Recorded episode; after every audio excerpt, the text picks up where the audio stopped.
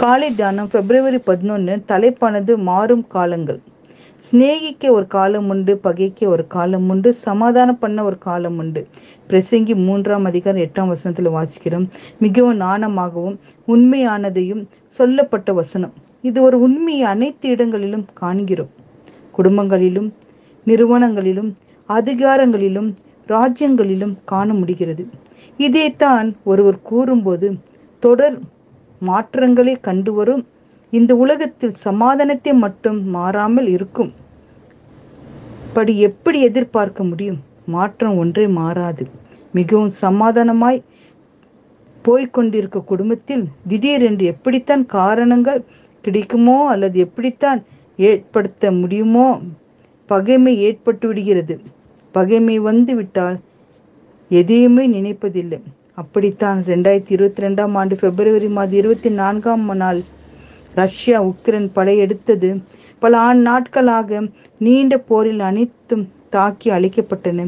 பள்ளிக்கூடம் முதல் மருத்துவமனை வரை அரசு கட்டிடங்கள் முதல் குடியிருப்பு பகுதிகள் வரை ரயில் நிலையங்கள் முதல் இராணுவ தாளங்கள் வரை என்ற அனைத்தும் குண்டுகளுக்கும் ஏவக்கானவர்களுக்கும் உள்ளின. ஆயிரக்கணக்கான உயிர்கள் குழந்தைகள் பெண்கள் முதிர்வர்கள் என்று ஈவு இரக்கமில்லாமல் பலியினார்கள் காயமுற்றவர்கள் வீடுகளை இழந்தனர். தேசத்தை விட்டு அகதிகளாக அண்டை நாடுகளுக்கு பல லட்சம் உக்ரோனிகள் தஞ்சம் அடைந்தனர்.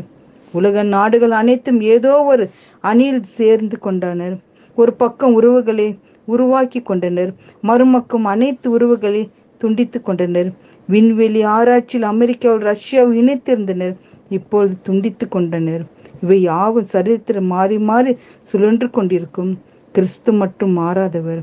அவர் அன்பு மாறாதது. இந்த வசனத்தில் உள்ள ஆறுதல் சமாதானம் பண்ணும் காலம் உண்டு என்று சொல்லப்பட்டுள்ளது. இது எல்லா குடும்பத்திற்கும் பொருத்தும்.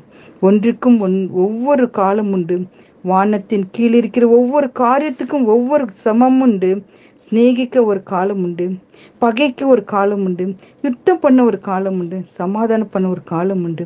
நல்ல பிதாவை எங்கள் குடும்பங்களுக்கு சமாதானம் பெற்று ஐக்கியம் உண்டாக கிருபை தாரும் என்று தேவனத்தில் மன்றாடுவோம்.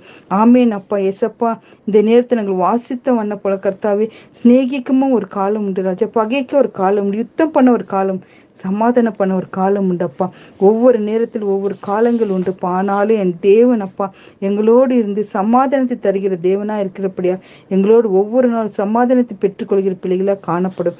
எல்லாரும் கத்த இந்த நாள் படிக்கிற பிள்ளைகள் எல்லாரும் சமாதானத்தோடு வாழும்படி கிருப செய்ய வேண்டும் என்று மன்றாடி ஜெபிக்கிறோம். பிதாவே ஆமேன்.